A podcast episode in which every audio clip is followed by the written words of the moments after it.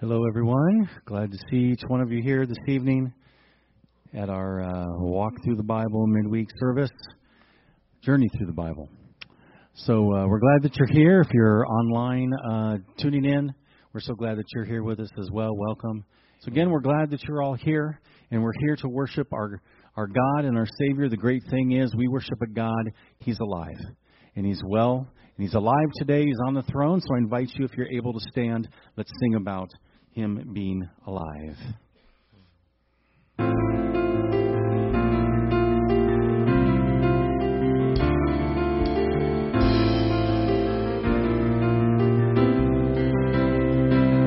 See the tomb where He lay, see the stone rolled away. He is risen, He is risen, He's alive.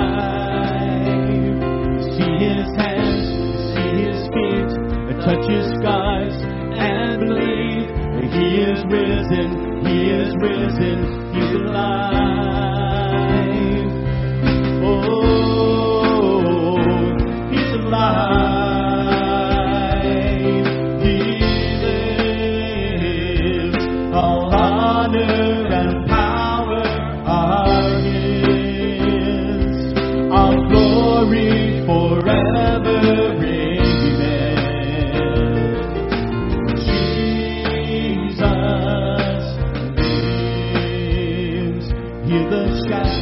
Breaking free, and give a song of the redeemed.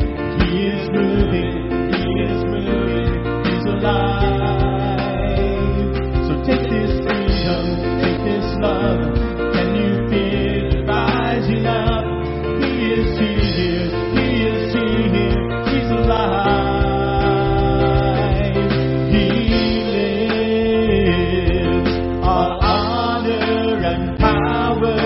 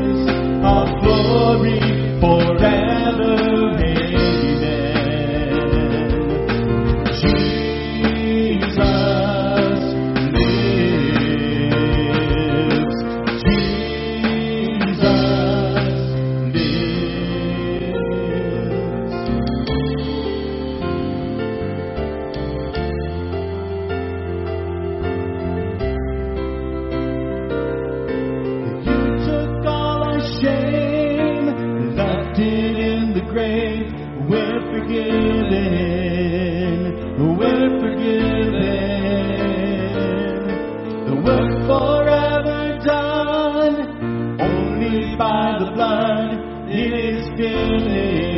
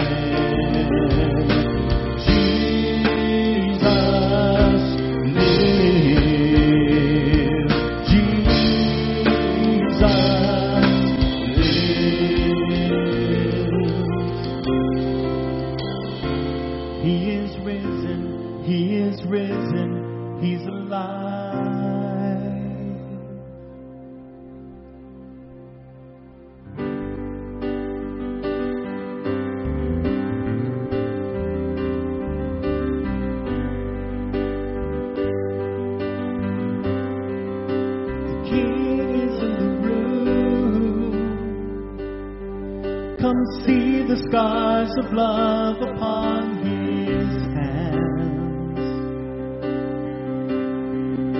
The King is in the room. We'll watch the darkness flee at his command.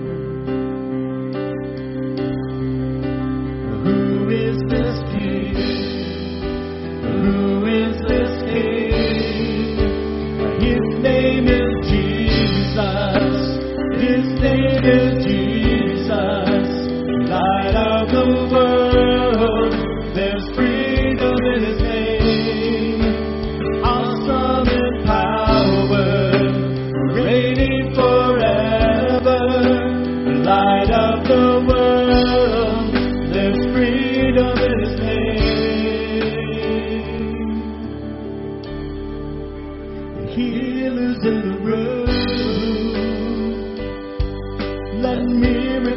Break out across this place. The sailors in the room, no soul beyond the boundaries of his grace. There's resurrection power in his name. His name is Jesus. His name is Jesus. Light of the world, there's freedom in his name. Awesome in power, reigning forever. Light of the world, there's freedom in his name. There's freedom in his name.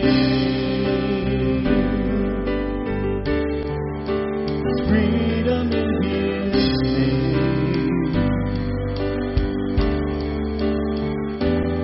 Never been a love so great. He died so we could live. Then he rose up from that grave.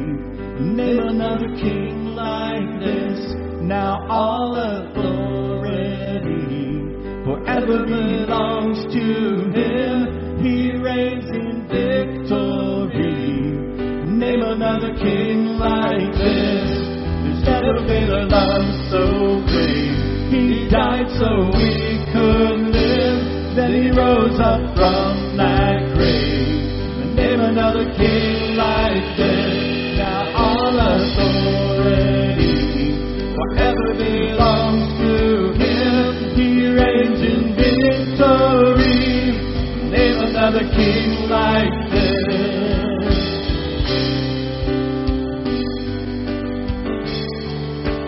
His name is Jesus. His name is Jesus. Light of the world, there's freedom in his name. Awesome in power, reigning forever. Light of the world, there's freedom in his name. And his name is Jesus. His name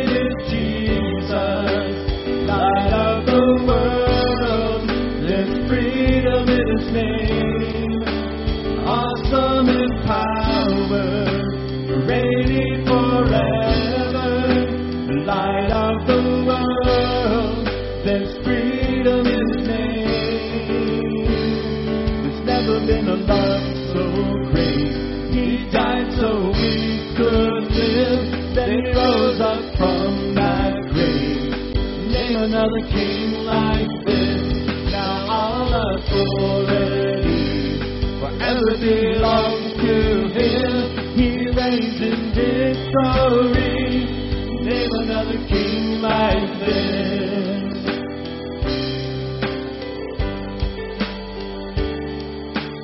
His name is Jesus.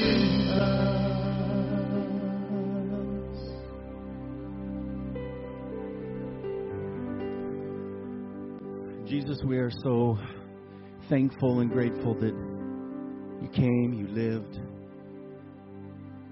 you died, you rose again to take our penalty. We thank you that you are here, even in this room tonight, to bring comfort, to bring healing, We know who's in the room. You, King Jesus, are in the room. And we thank you that you are the exact representation of the invisible God, of God our Father. And we know that our God is always good.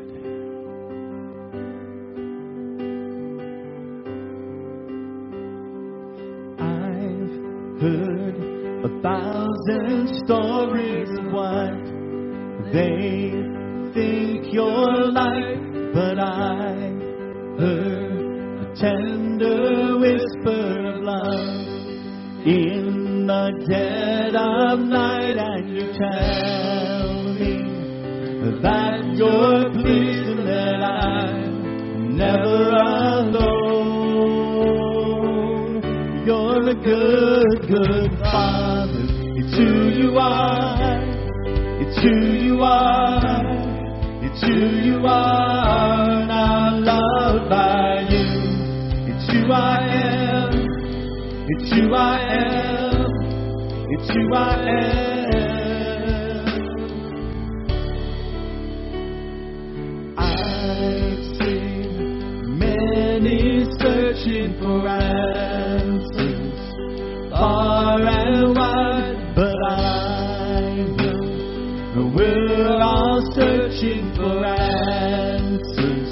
Only you provide, 'cause you know just what we need before we say a word. You're a good, good Father. It's who you are. It's who you are. It's who you are. And I'm loved by you. It's who I am. It's who I am. It's who I am. You're a good, good Father. It's who you are. It's who you are, it's who you are, and I'm loved by you. It's who I am, it's who I am, it's who I am. And you're perfect in all of your ways. You are perfect in all of your ways. You are perfect in all of your ways.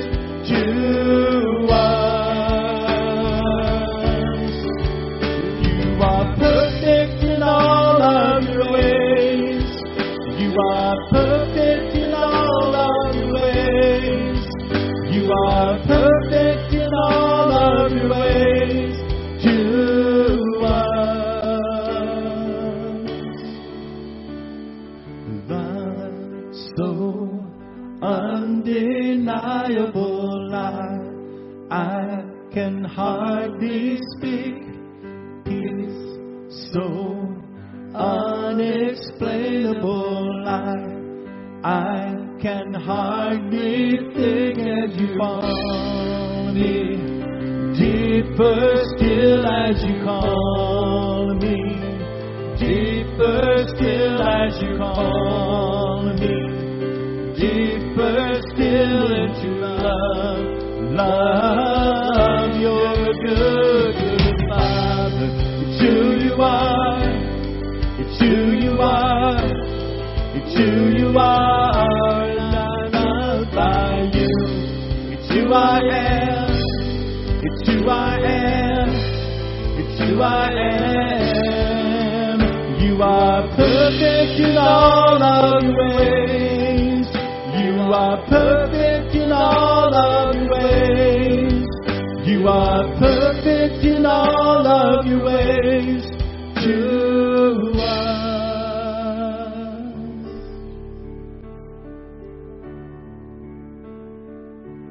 You're a good, good Father. It's who you are. It's who you are. It's who you are, and I'm loved by you. It's who I am. It's who I am. It's who I am.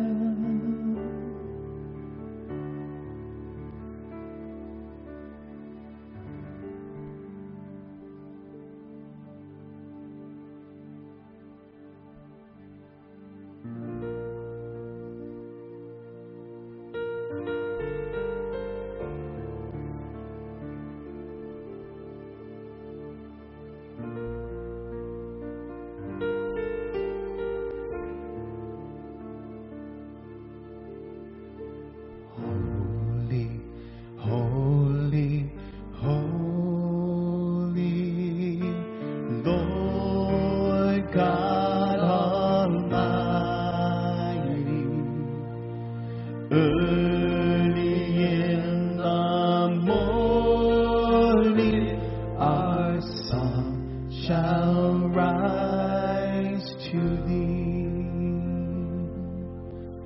Holy, holy, holy, merciful and mighty God.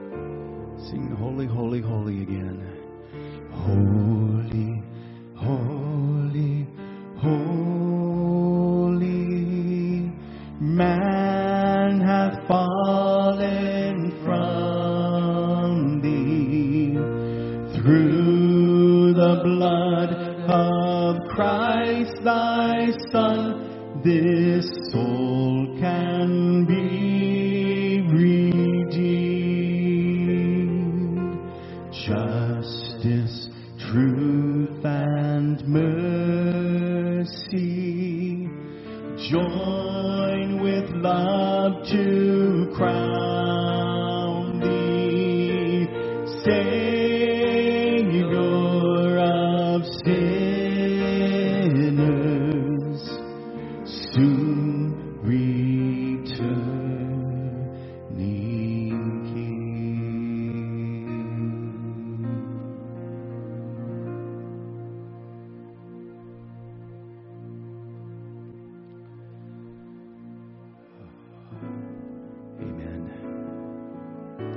that soon returning King that we need every day, every moment of our lives. Lord, I need you. Sing it out. Lord, I come, I confess, bowing here, I find my rest. Without you, I fall apart. You're the one that guides my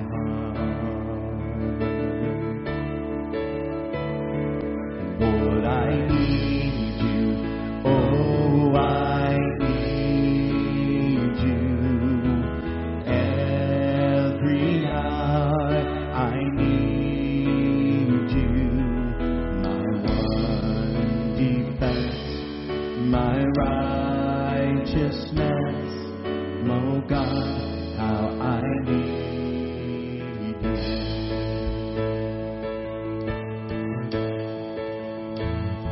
Where sin runs deep, your grace is more.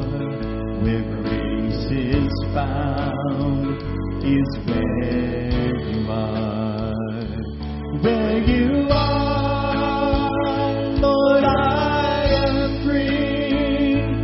Holiness is Christ in me.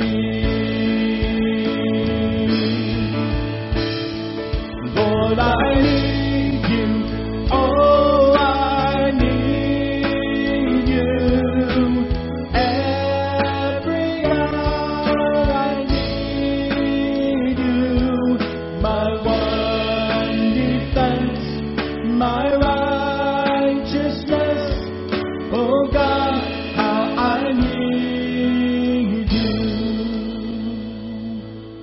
so teach my song to rise to you. When temptation comes my way, when I cannot stand, I'll fall on you. Jesus, you're my hope and stay. So teach my song to rise to you. When temptation comes my way, when I cannot stand, I'll fall on you. Jesus, you're my hope and stay. Lord, I need you.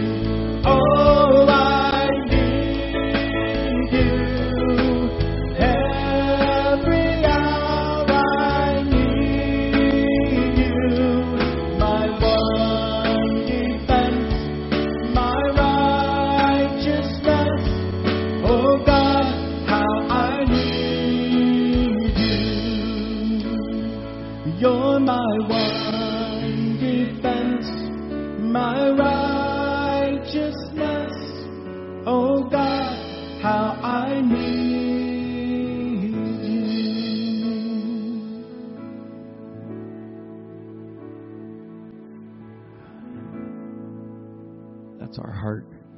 This evening, Lord, regardless of the week we've been through, regardless of what we face tomorrow, we know that we need you. Without you, we are nothing, but with you, because of you living inside of us and giving us the strength, we can be everything that you have called us to be. We thank you that a holy God, totally amazing, totally majestic, and out of our league, is so interested in personally drawing close to us and being with us when we cry out. Sing this last phrase one more time. You're my one defense, my righteousness, oh God, how I need you.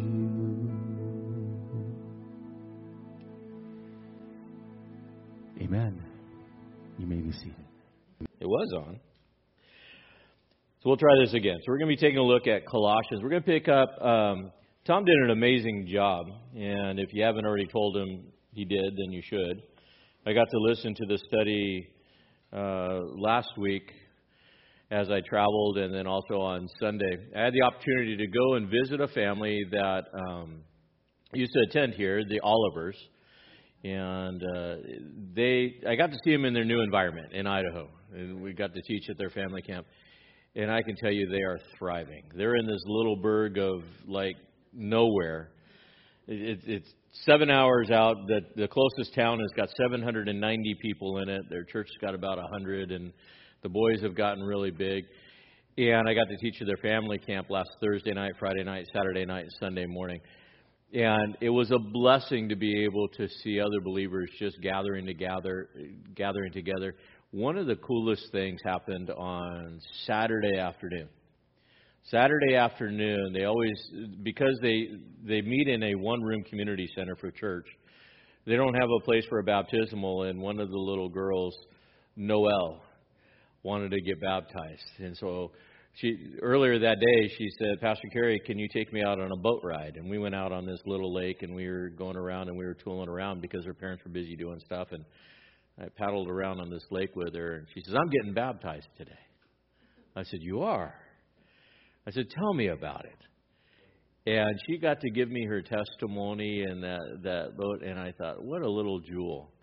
Yeah, to be able to do that, to watch this little girl just, and her dad baptized her right there. And, you know, it makes me think about the baptisms that are going to happen this Sunday. We've got two young ones that are going to be baptized. So for you older folk, it's not too late. The tank will be there. But it was a real blessing to be able to see all of these kids and families getting together, loving the Lord and studying God's Word, and just a really neat time. And that's what we're going to be taking a look at tonight is in Colossians, and I'm going to backtrack a little bit because I want to pick up and kind of get a rolling start to the end of this letter. It really is about the believer's behavior. Paul is writing to one of his favorite churches, Colossae, and he's writing from a prison cell, and not really a prison cell, house arrest, with a Roman guard that's chained up to him. And he's finishing this letter to Colossae, and I want to pick up on verse 17 because I think it's really a good hinge verse, where as he writes, he says, "Whatever you do in word or deed, do all in the name of the Lord Jesus, giving thanks through him to God the Father." It's really hard to hold ourselves to that accountable. Whatever you do in word or deed, do it as unto the Lord. It's easy to be good when you're in church. It's easy to be good when other Christians are watching you. But how good are you at home? How good are you with your spouse, with your kids? How good are you at work? And how good are you as a constant Christ follower in all of the aspects of your life? Paul is writing to this church because he really wants to challenge them on their behavior, because behavior matters. People are watching you.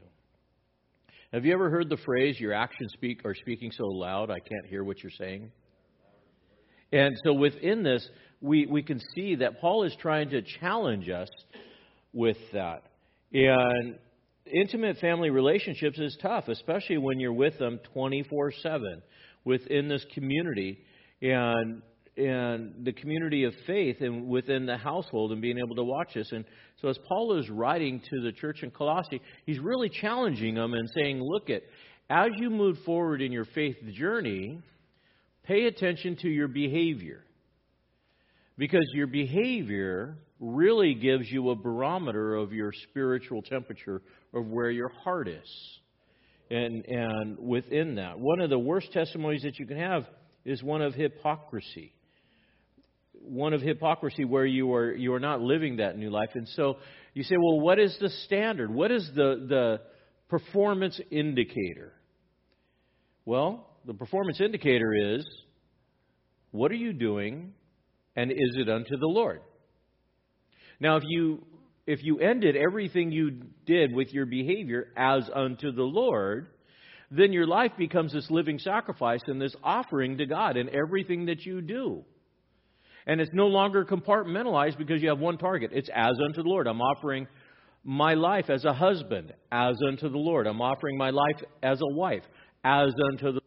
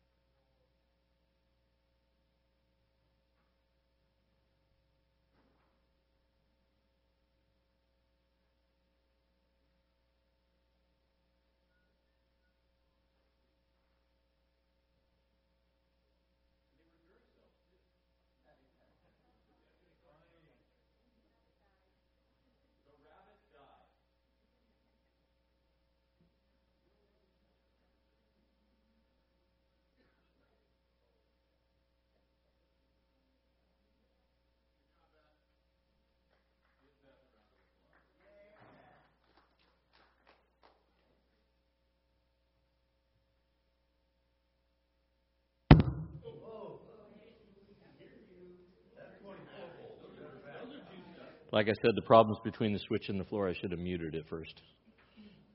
All right. So Paul is really trying to challenge us on our relationships. And marriage relationships is a difficult one. And then also dealing with kids and then that outer circle between work and the community within this. And so as we work through these passages that are here, what we need to understand is that as a Christ follower, we need to look at our house. And we need to look at how we are living, because that really is a barometer of the heart. Like I said, we can put on a good front on the outside, but on the inside, we really need to check ourselves. And we also got to understand that God has an order and a structure by which we live. So let's jump right into it in verse 18. So if whatever we do is in word and in deed, verse 17, he goes on and he says, wives, be subject to your own husbands as fitting to the Lord. Notice how it makes a connection into 17. Whatever you do as unto the Lord, wives being subject to your own husbands as fitting to the Lord. Husbands, love your wives and do not be embittered against them. Children, be obedient to your parents in all things, for this is well-pleasing to the Lord. And fathers, do not exasperate your children so that they will not lose heart. So he really drills down on this home life concept. And he gives a word about marriage. And he starts with this relationship. When we think about Adam and Eve, and God began creation with Adam and Eve, with a man and a woman. And this man and this woman were brought together, and the woman was taken from man, from the rib of man. Often in wedding ceremonies, we'll talk about the fact that the woman was not taken from a bone of the man's foot, that the man would step over her and on her. And the woman wasn't taken from a bone in the man's head, although men can be a bit boneheaded, that the woman would lord over him, but she was taken from man's side to be close to his heart, to be nurtured and protected. She was created from man to be compatible with man, to be his helpmate within that. And we need to understand that as God gave Adam and Eve this first marriage, in fact, in Genesis 2, verses 20 to 24, we read, and the man gave names to all the cattle and the birds of the sky and every beast of the field. But for Adam, there was not found a helper suitable for him. So the Lord caused a deep sleep to fall on the man, and he slept, and he took one of his ribs, closed up the flesh in that place. And the Lord God fashioned into a woman the rib which he had taken from man, and brought her to the man. The man said, this is now bone of my bones, flesh of my flesh. She shall be called woman because she was taken out of man. For this reason, a man shall leave his father and mother, cleave to his wife, and they two shall become one. You ever think about what we were made of? Man was created out of dirt. That makes us men dirt clods. The woman was taken from the man's rib. That makes her prime rib.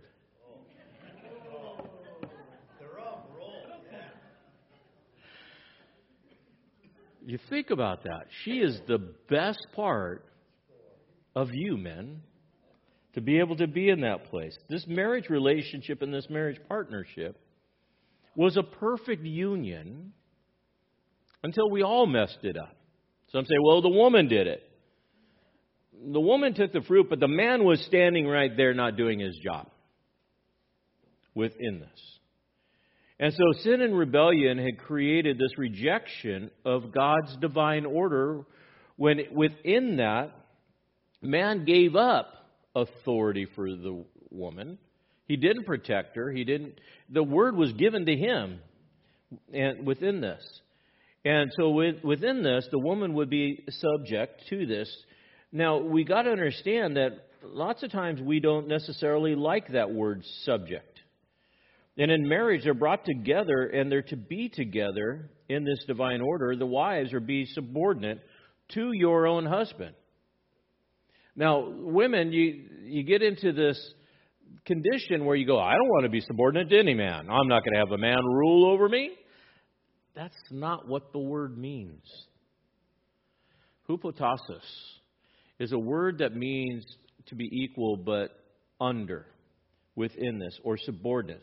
Hupotasis or hupotasso is a position of voluntary subordination. In other words, you choose to do this. Why? Number one, because it was the divine order and structure by which God had established order.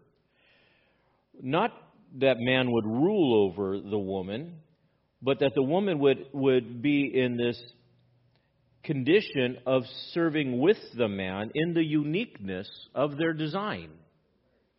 If you've been married for any length of time, you're going to realize that your wives have gifts and abilities that men, we are just not capable of having. And we need them. We do. Wives, you are special within this. And amazingly gifted individuals that have your own capacity to complete us. Because we read in the text where Adam looked at all the animals and said, there's nothing there that completes me. Can you imagine Adam going, hippo? No way. Why? Because they were animals. They weren't there to complete. God created everything with order and structure. And when you think about the Godhead, is there order and structure in the Godhead? Sure. Three individuals, completely equal, yet subordinate. The Father, the Son, the Holy Spirit. And the Son is subordinate to the Father, but yet equal in nature within this. And so there is a divine order in everything, in all of creation. And it doesn't make one less than the other. Jesus is no less than the Father, but he's subordinate in function because his function was different than the Father's, and the same with the Spirit. So we have to understand and know that when this text says, wives, be subject to your husbands, it's fitting, in the Lord. Notice the dative, in. That means if your husband is telling you to do something that's not in the Lord, women, are you to be subject to your husband if it's not in the Lord? No. He's very clear. It's in the Lord. Honey, I want you to go rob the bank with me. No. Because that's not in the Lord. You consider Paul's parallel passage in Ephesians 5:22-24. Wives, be subject to your own husbands as to the Lord, for the husband's the head of the wife, as Christ is also the head of the church, he himself being the Savior of the body. But as the church is subject to Christ, so also wives ought to be subject to their own husband, or it's implied subject to their own husband, which literally means to show this respect. Wives, with respect, be in this place as it's fitting to the Lord, to serve with respect within this. So what does that mean? You're serving your husband not because you think he's Jesus, because he's not. You're serving your husband as unto Jesus. And even if the guy is faulted in a lot of ways, you still serve him as unto Jesus, because that's a reasonable act of service. It's fitting and it's in the Lord within this. And we need to understand I had a counseling appointment, and it's one of those, you ever have those counseling appointments or those meetings where somebody just blows your mind? I had a conversation, and I shared this with a wife, and she says, well, I'll start serving him if he starts acting like Jesus. So that's going to be a long wait for you. But she put this condition on it. And I don't see that condition in the text anywhere in here. It's as unto the Lord, because it's this service. Now, you think, okay, well, guys, what's our line? Look at verse 19.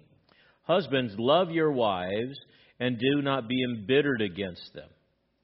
Now, Colossians only gives us one verse. Ephesians 5:23 to 25. There's a lot more Paul has to say to the husbands. He says this, actually to 26, it says, or to 25. For husbands is the head of the wife, Christ is the head of the church, he himself being the Savior of the body, but as the church is subject to the wife, or to Christ, so wives ought to submit to their husband in everything. Love your wives, note, just as Christ also loved the church, and what did he do? Gave himself up for. Men, you're to self-sacrifice on behalf of your wife. You are to lay everything out. Men, there is not to be one selfish bone in your body when it comes to serving your wife. Jesus left everything, made himself a servant, died on the cross within this. Tony Evans once said this, our wives are like mirrors reflecting back to us what kind of husband we are. That's a powerful statement. If your wife is a reflection of what kind of husband you are, you can look at your wife and say, well, how am I doing with this? We got to think about this. And I do a lot of premarital counseling with young men and young women, and one of the things I tell the guy, and I'm always harder on the guys, so if you're thinking about premarital counseling, you better think twice about coming and see me. You might want to see Tom or Mike, because they might be a little nicer.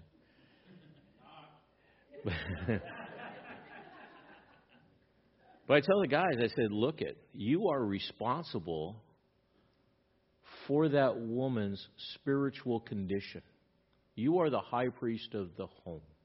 You are to value this woman as a china cup, and do not ever use her as a paper dish to be used and abused and cast off. Cherish, honored within this. Why? Because the church is the bride of Christ, and Jesus died for her. We got to understand that for husbands, this behavior that we have represents the agape love, the self-sacrificing love, which means you put the needs of your wife over yourself at all times. As a husband, you don't get to say, when is it my turn? You never get to say that. You say, well, when is it my turn? It isn't. But here's how the beauty works in a marriage relationship. When you husbands love your wives as Christ loved the church, you woo your wife to love you back as the church loves Christ. To be into that relationship that is there. To be in that place where you are giving up everything for your wife. When she knows that you will give all, and you love and you keep on loving. You think about Jesus. Does Jesus just love the lovable? Did he die for those that were just kind to him? No. He came to seek and save the lost, the least and the lost and the marginalized. And when they were nailing him to the cross, how did he pray for them? Father, forgive them. They don't know what they're doing. That's how Christ loved the church, the lost, the believer within this. Men, headship is not a license to dominate or to be a dictator. It is a call to love like Christ sacrificially. Peter would describe the proper attitude of the husband in 1 Peter 3:7. You husbands, in the same way, live with your wife in an understanding way, as with someone weaker. Since she is a woman, and show her honor as a fellow heir of the grace of life, so that your prayers will not be hindered. That is a powerful passage. Because what is Peter saying? You husbands, live in a way with your wife with understanding. In other words, men, make it a job to be a student of your wife. And live with her with understanding. And I know what's going through your head. Are you kidding me, Carrie? I don't understand her. You will spend the rest of your married life and your life on this planet trying to figure her out. And that's okay. That's the mystery of marriage. And you never put her in a place where you give her a position where she becomes broken. She is the weaker vessel, and you show her honor, note, as a fellow heir in the grace of God. You never treat her less than within that. And if you do, what does Peter say? Your prayers are hindered. What does that mean? That means if you treat your wife poorly, men, God's not going to answer your prayers. They're blocked. Why? Because your first ministry is to that woman. You say, Carrie, are you done beating us up? Nope. But you are the high priest of the home. And in a day and age when we have more people ending up in divorce than remaining married, it's because we are failing men to take our role. Now, in that same vein, women, if you want to be loved, don't make it hard on us. Please. Help a brother out. Be in that place.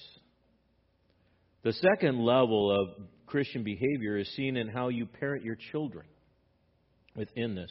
Notice what he says in verse 20. Children, be obedient to your parents in all things, for this is well-pleasing to the Lord. Fathers, don't exasperate your children, so they will not lose heart. Paul addresses this next parent-child relationship in subordination, keeping the children under the parents within this. It's a very dangerous thing, isn't it, when the children rule the roost?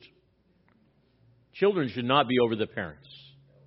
I don't care what Disney says or Nickelodeon or whatever thing that there is indoctrinating the kids. The children are to be subordinate to the parents and to be obedient. And again, it's this idea of hupotasso, to be in the right place.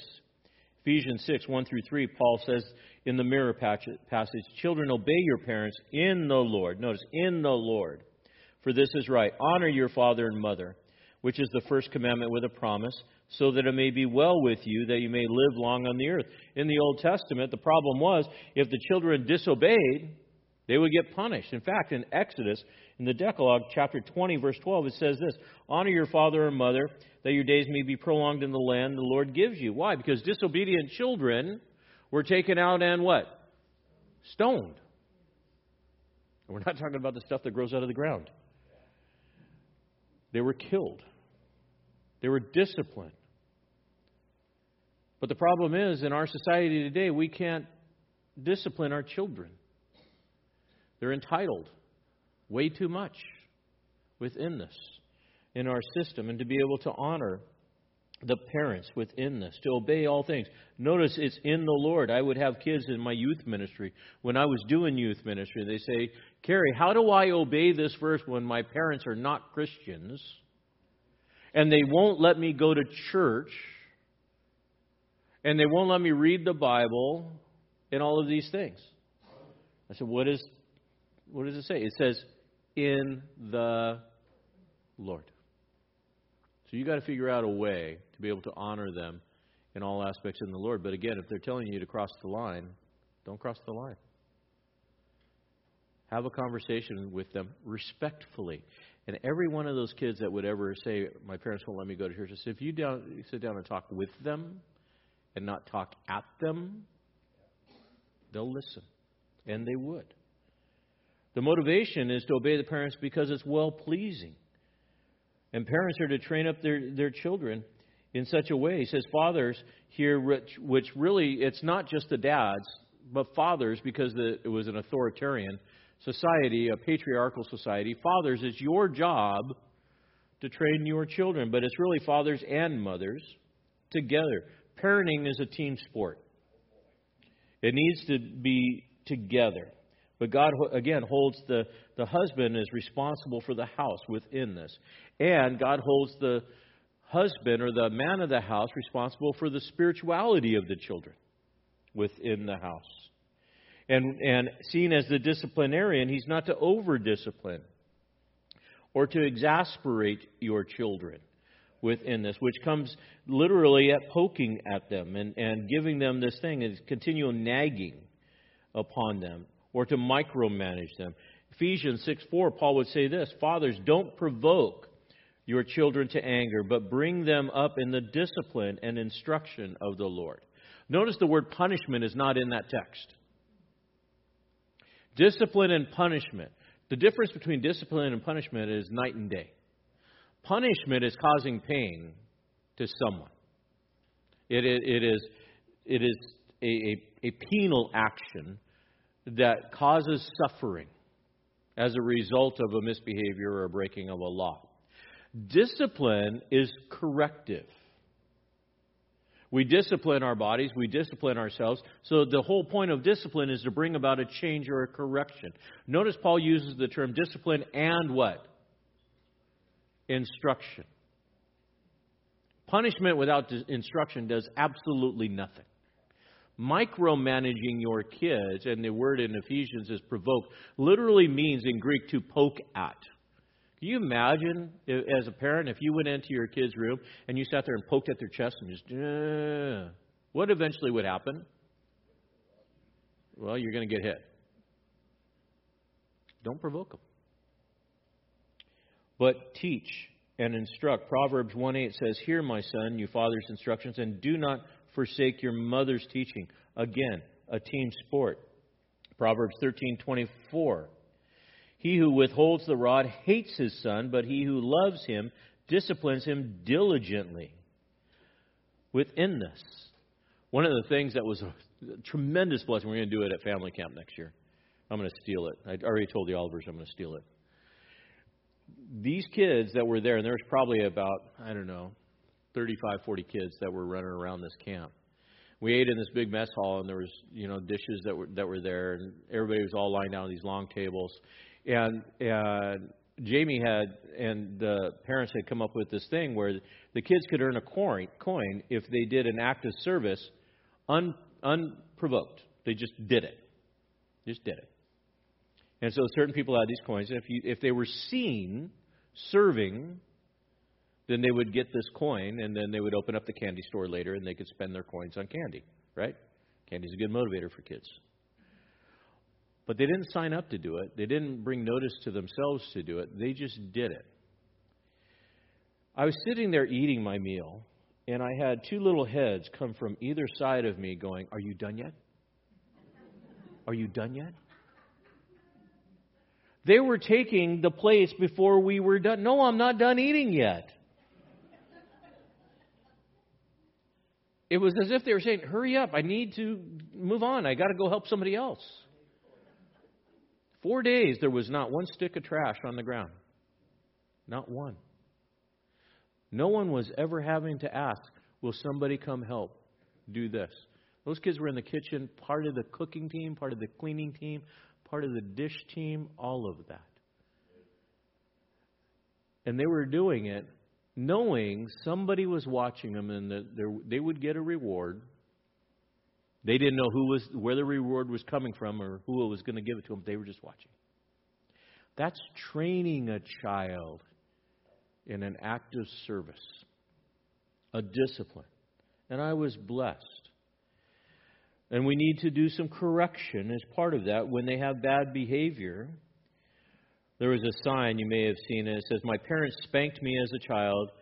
As a result, I now suffer from psychological condition known as respect for others. I love that. My parents spanked me as a child. Now I have a psychological condition. I respect other people. We need to teach them to do that and correct them and motivate them the right way. to be in that place. Parents need to raise their children with a heart for the Lord and encourage them. The believer's behavior begins at birth or rebirth. From the time that they're a child, we train them up in the ways of the Lord. And at the time that they're born again, that conditioning continues. Now they can be disciplined in the Lord and in the Spirit. Is it ever too late to train a child? I don't think so. But you have to have the heart for it. And it's going to be a difficult journey.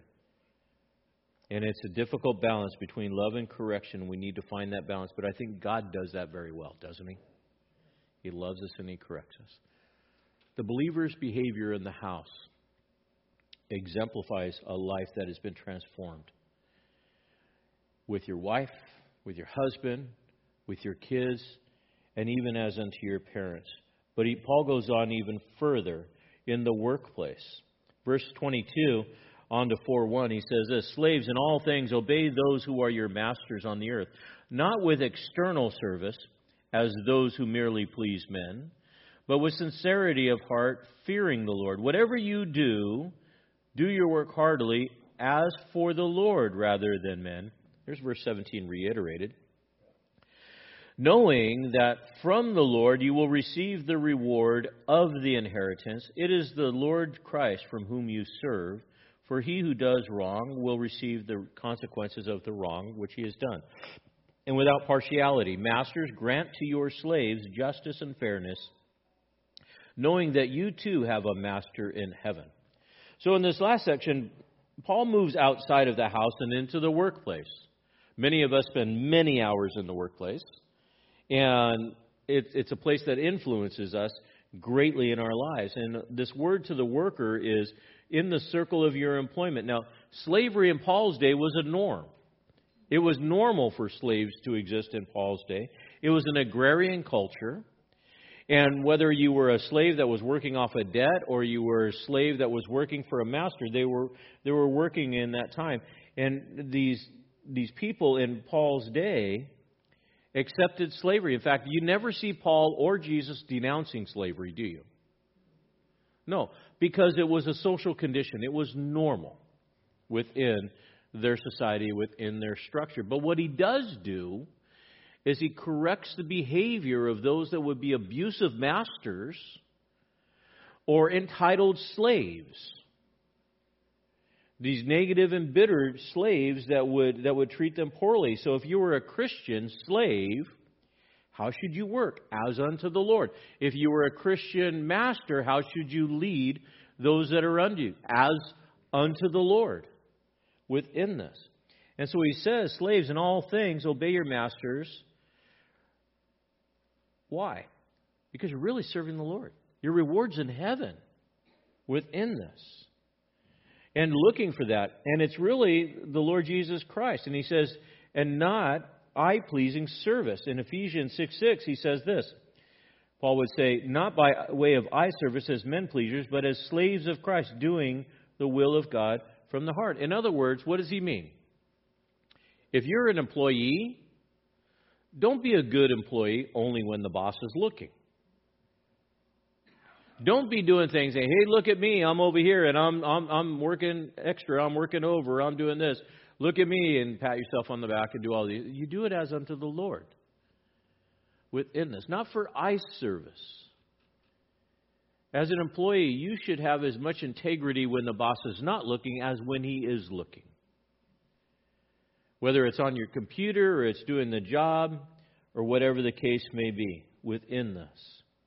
Not way of eye service. To be able to focus on their earthly master, knowing that the real master is in heaven. And what's the motivation? An eternal inheritance within them. That Jesus is going to acknowledge that reward in heaven. And so within this, we got to understand that Paul states basically, the Lord is your inheritance as a slave. And it's in the Lord whom you serve. That's a constant theme, isn't it? Whatever you do, do it as unto the Lord within this. Because it's the Lord and Savior that you serve, and justice. But notice, anyone who does wrong, note, will be repaid by the Lord. What does that speak to? God's sovereignty. If you're a bad employee and you get fired because you're a bad employee, don't get mad at your boss. God, in essence, fired you because you were a bad employee. Now, if you're a good employee and you get fired, then you got to say, well, what did I do wrong? Help me understand why I'm not working here anymore. And that may be persecution, it may be a bunch of other things, but what do we need to do? We need to check our heart first. And God knows the heart of the master. God knows the heart of the servant, and justice will prevail. But the slackers, those that are abusing the privilege of employment, should be judged. If you're a bad employee, you should get fired. If you're not giving 100%, you should be corrected. And if you're not giving 100%, then you should be fired. Because you're serving the Lord. The problem is secular humanism and worldview has crept into Christianity, where we got this idea of entitlement. And it's a very dangerous, dangerous thing for believers today, where we have this idea that we are owed something. You're not. You're not owed anything. The idea is that we need to be able to serve, and God's going to reward, and God's going to deal with the employer that mistreats his slaves also within this. Notice what he says in verse 1 of chapter 4. Masters, grant to your slaves justice and fairness, knowing what?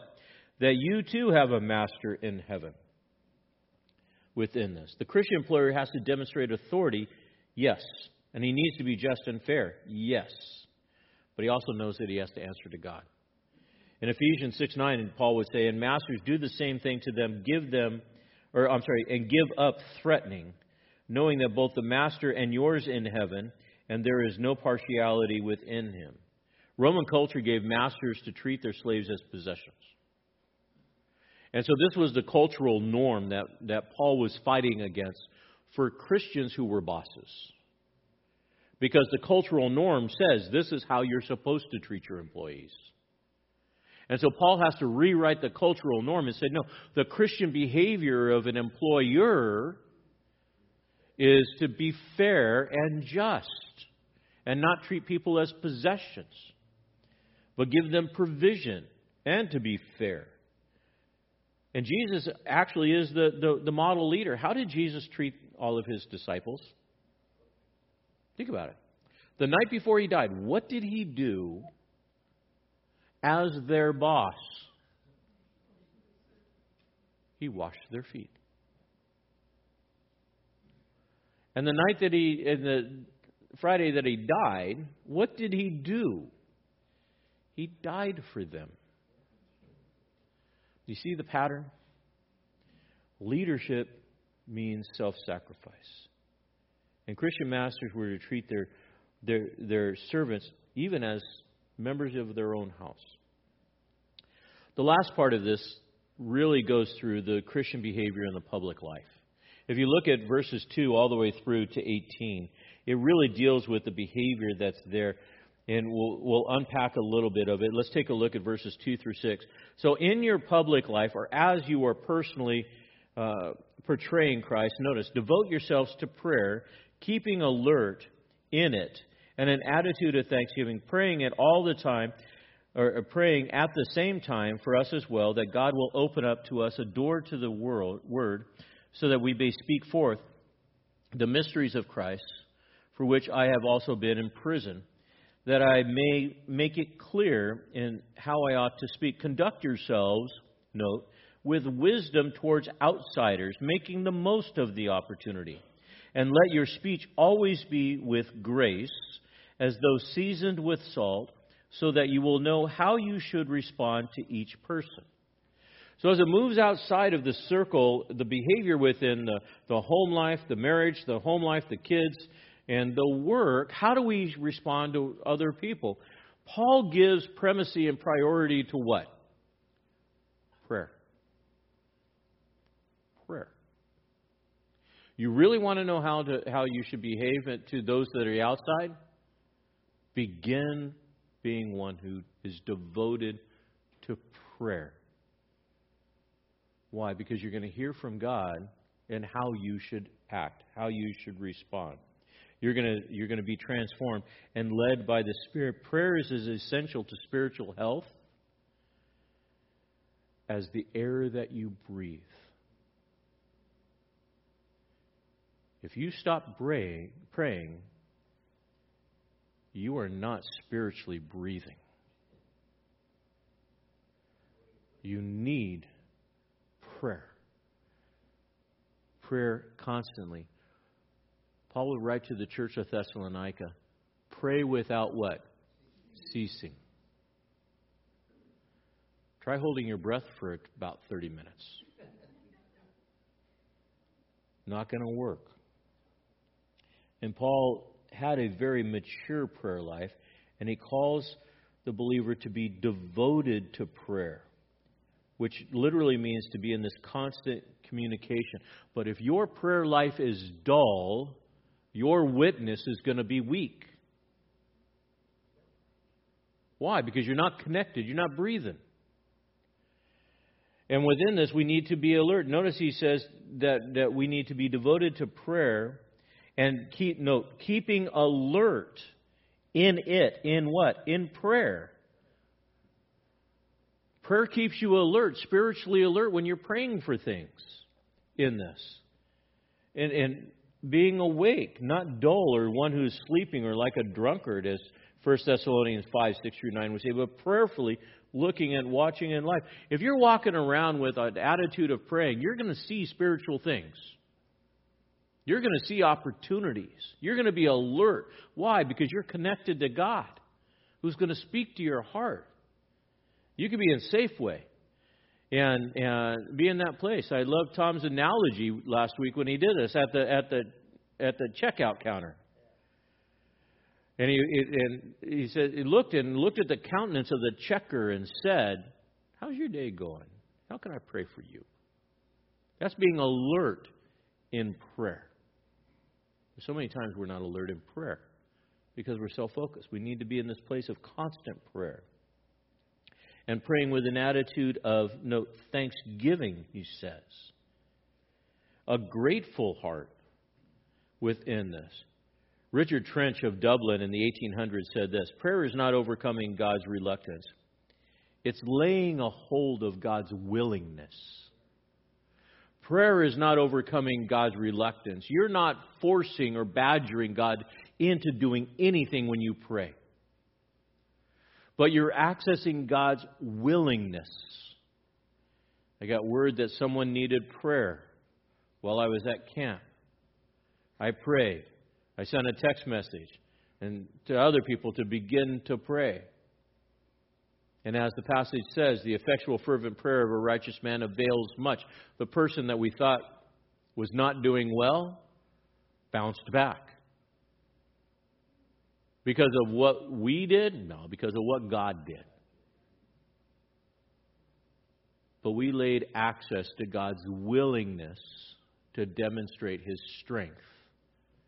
And when God demonstrates His strength, we pray and we give it to God, and then God responds. This Sunday, when we take a look at Joshua chapter 10, we're going to see how Joshua prays and God slows the rotation of the earth down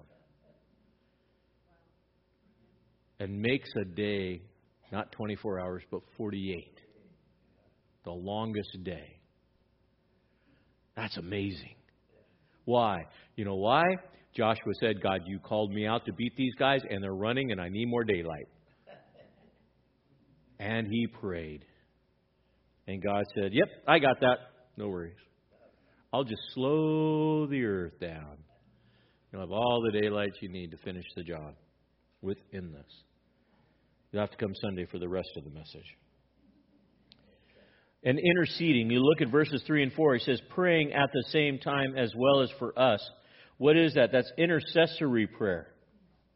Intercessory prayer is when you're joining with others and you're praying on behalf of other people within this.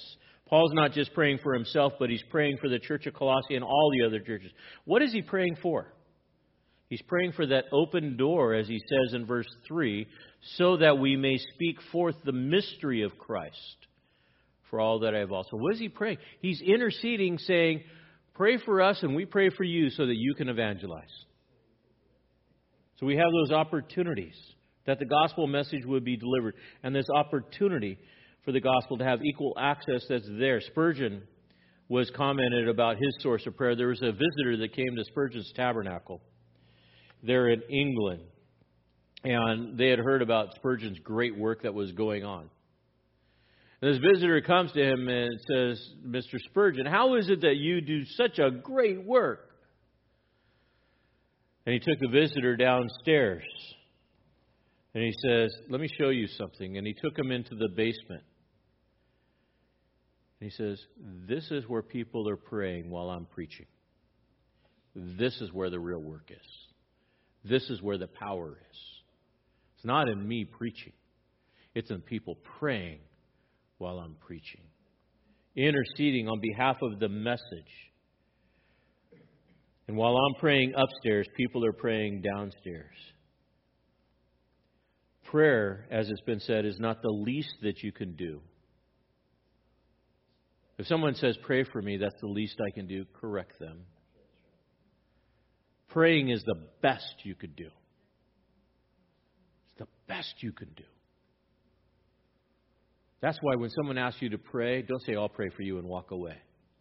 When someone says, pray for me, stop right there and pray. Why? Because it's the best thing that you can do. And keep praying to be able to be in that place, because it affects your behavior. The one that is praying will have a Christ-like behavior. And we look at how many times Jesus prayed. How else? Verse 5, conduct your life with wisdom towards those outside the faith. It is hard being a Christian in this world today, isn't it?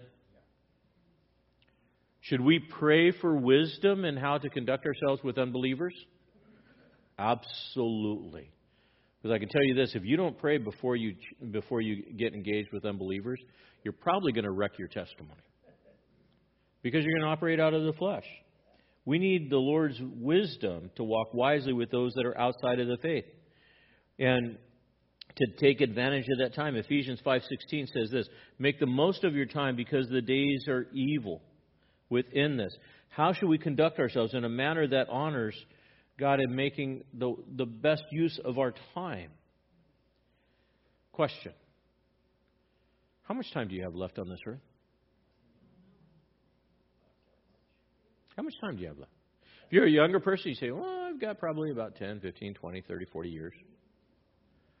Really? How about the 21-year-old that got killed last week in Klatskanai? Who loved the Lord, but God called him home at 21. You have to make the best use of your time. Redeem the time because the days are evil. You don't know how long you have. And within this, because we don't know how much time we have, don't waste it doing dumb things. Don't waste it wrecking relationships that you have to go back and fix later. Prayerfully consider how to engage with people. And prayerfully consider how you speak with others. Verse 6 says, let your speech always be seasoned with grace, as though seasoned with salt. So many times our speech is seasoned with vinegar. And it's toxic within this. The communication that we have is a commodity, and we need to express words intelligibly, carefully. And be careful what you say, because once that word leaves your mouth, you cannot get it back. It's like ringing a bell. You can't unring the bell. And even coarse jesting, when this stuff comes out, you have no idea what kind of damage you can do to that other person. So what should we do? We should pray and be in a constant state of prayer. For what? Wisdom. And how we should act towards other people. and how we should talk with other people, our behavior within this, to understand that what we say does matter. And we should have our speech with grace and salt. It's interesting. Have you ever eaten something that really was bland, that needed salt? Yeah. You know, salt is really good. And you think about Jesus saying, you are the salt of the earth. It's preservative. It gives flavor. Within this, to be in that place, to be able to bring flavor with that. This grain of salt. But if you lose your ability to season your language for the Lord, then what are you saying?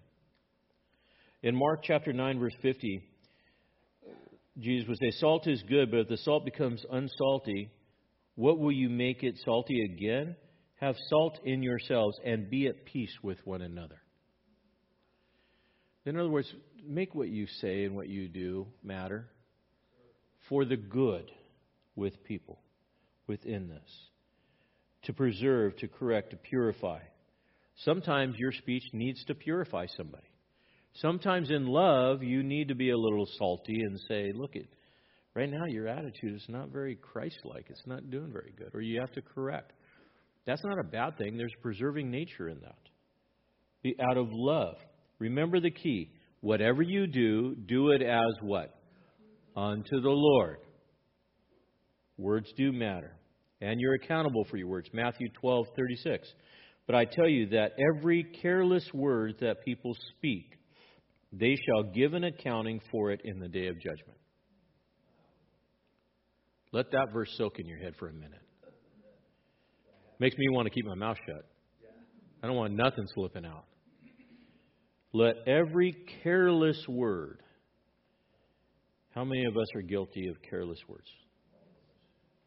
We let them slip out. And we shouldn't. Quick to hear, slow to speak, slow to anger, as James would say. Our behavior towards others should be winsome. It should be gracious. Our speech should be encouraging. And sometimes we try to be funny and we say the wrong thing and we hurt other people's feelings. And when that happens, be quick to say, I'm sorry, within that, and corrective. Lastly, what Paul does, how he ends this letter, is he celebrates the people that have supported him in ministry within this. These are people that helped him. In verse 7 all the way down to 18, he says, as to all of my affairs, Tychicus, our beloved brother and faithful servant in the Lord, bondservant in the Lord, will bring you information. Tychicus was the letter carrier. He would be our modern-day mailman. For I have sent him to you for this purpose, that you may know how are circumstances, and that he may encourage your hearts. And with him, Onesimus, our faithful beloved brother, who is one of your number from Colossae, and they will inform you about the whole situation. Aristarchus, my beloved prisoner, sends you his greeting, and also Barnabas' cousin Mark, this would be John Mark, about whom you've received instructions. If he comes to you, welcome him. And also Jesus, who is called Justus. These are the only fellow workers for the kingdom of God who are from the circumcision, meaning that they were Jews, that they have proved to be an encouragement to me. Epaphras, who is one of your number, again, Epaphras from Colossae, a bondslave of Jesus Christ, sends his greetings, always laboring earnestly for you in his prayers, that you may stand perfect and fully assured in all the will of God. For I testify for him that he has a deep concern for you and for those who are in Laodicea and Hierapolis. Luke, the beloved physician, sends you his greeting, and also Demas. And greet the brethren who are in Laodicea, also Nympha, and the church that is in her house. And when this letter is read among you, have it also read in the church of the Laodiceans, for you and you, for your part, read the letter that is coming from Laodicea. And say to Archippus, take heed to the ministry which you have received in the Lord, that you may fulfill it. I, Paul, write this greeting. Note, with my own hand, remembering my imprisonment, grace be to you. So how does he end? Well, he sends greeting with this whole list of people. Notice it was Tychicus, Paul's co-laborer. He was, as I said, the mailman. Onesimus was a slave that came to faith and when he ran away from his master, Philemon. The letter of Philemon was a correction letter to get Onesimus back to him.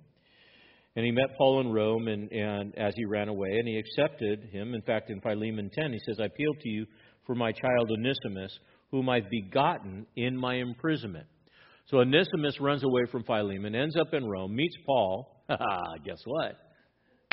Has a little come to Jesus moment. And Paul says, Onesimus, you need to go back to Philemon.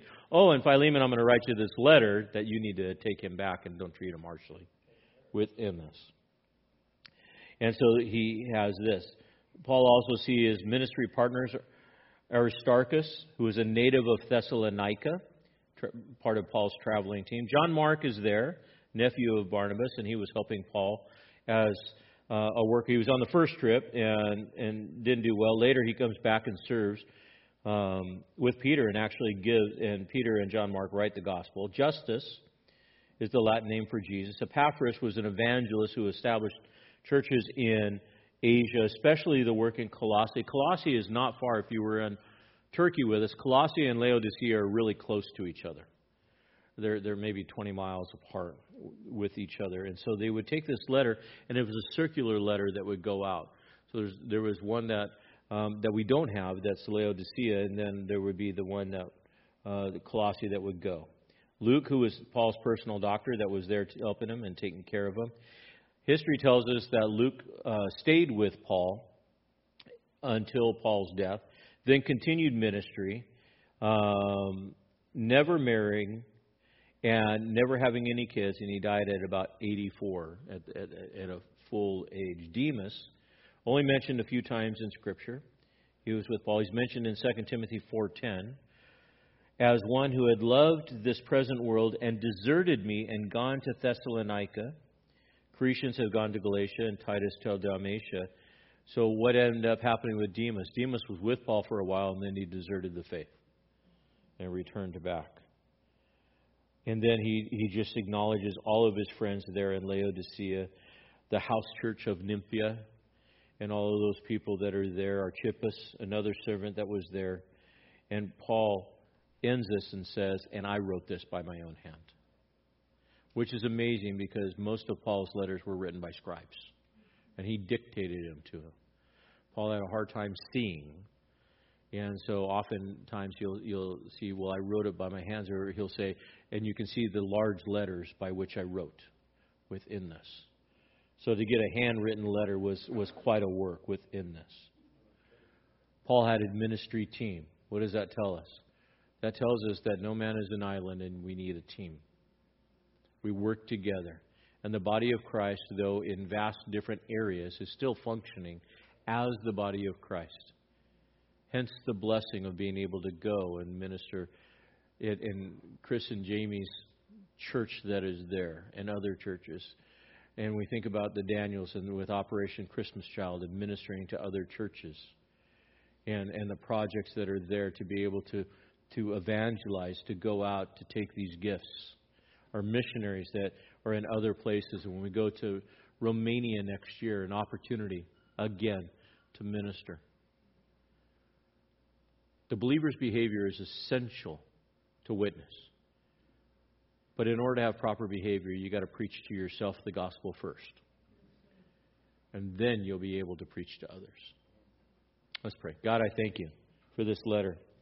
I thank you that you've given to us this accounting of how we should behave within our homes, our family, our workplace, that we should be devoted to prayer, asking for wisdom, and speaking truth in love. Lord, I thank you for the ministry teams that are here at WCF, but also as we are part of a larger team with our missionaries and our outreaches. Until that day that you call us home, and we don't know when that end is. May we be constant in season and out of season and speak truth in love. And may we see many, many people come to know the grace and the knowledge of the Lord Jesus Christ as Savior and Lord. We thank you for this time. In Jesus' name, amen. Let's all stand.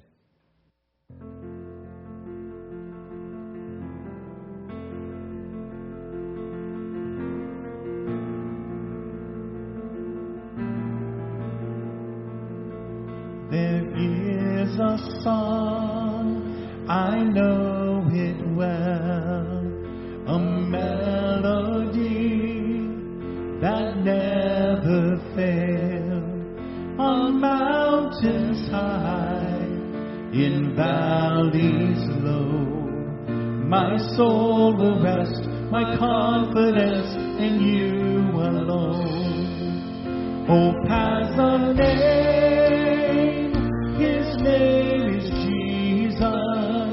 my Savior's cross has set the sinner free. Oh, as a name, His name is Jesus. Oh, Christ be praised, I have victory.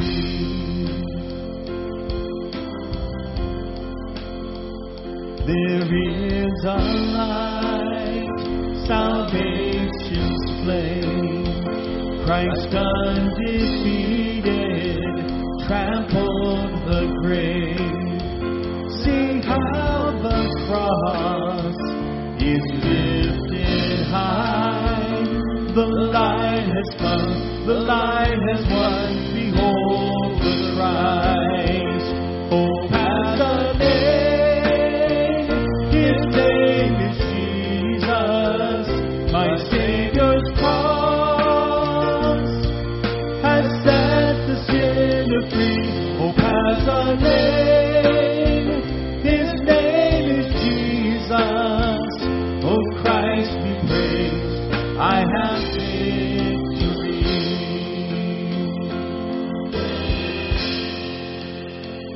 There'll be a day my hope complete.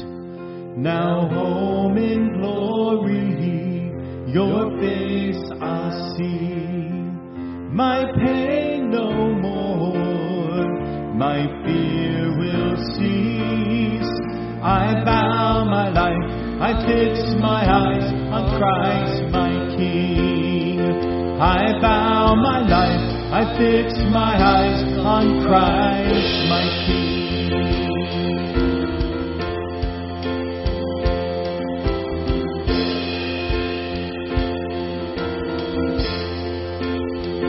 Oh, pass the name, His name is Jesus, my Savior's cross has set the sinner free. Oh, pass the name, His name is Jesus, oh, Christ be praised, I have victory. Oh, Christ be praised, I have victory.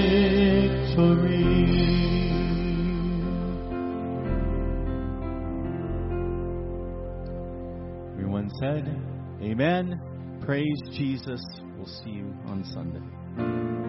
Thanks for joining us in the study of God's Word with Pastor Kerry Wacker. We'd love to have you join us in person for worship each Sunday morning at 9 a.m. or 10:45 a.m. We also meet Wednesday nights at 6:30 p.m. Warren Community Fellowship is located at 56523 Columbia River Highway in Warren, Oregon, between Scappoose and St. Helens. For more information about Warren Community Fellowship or about WCF Ministries, call us at 503-397-4387. And don't forget to like us on Facebook.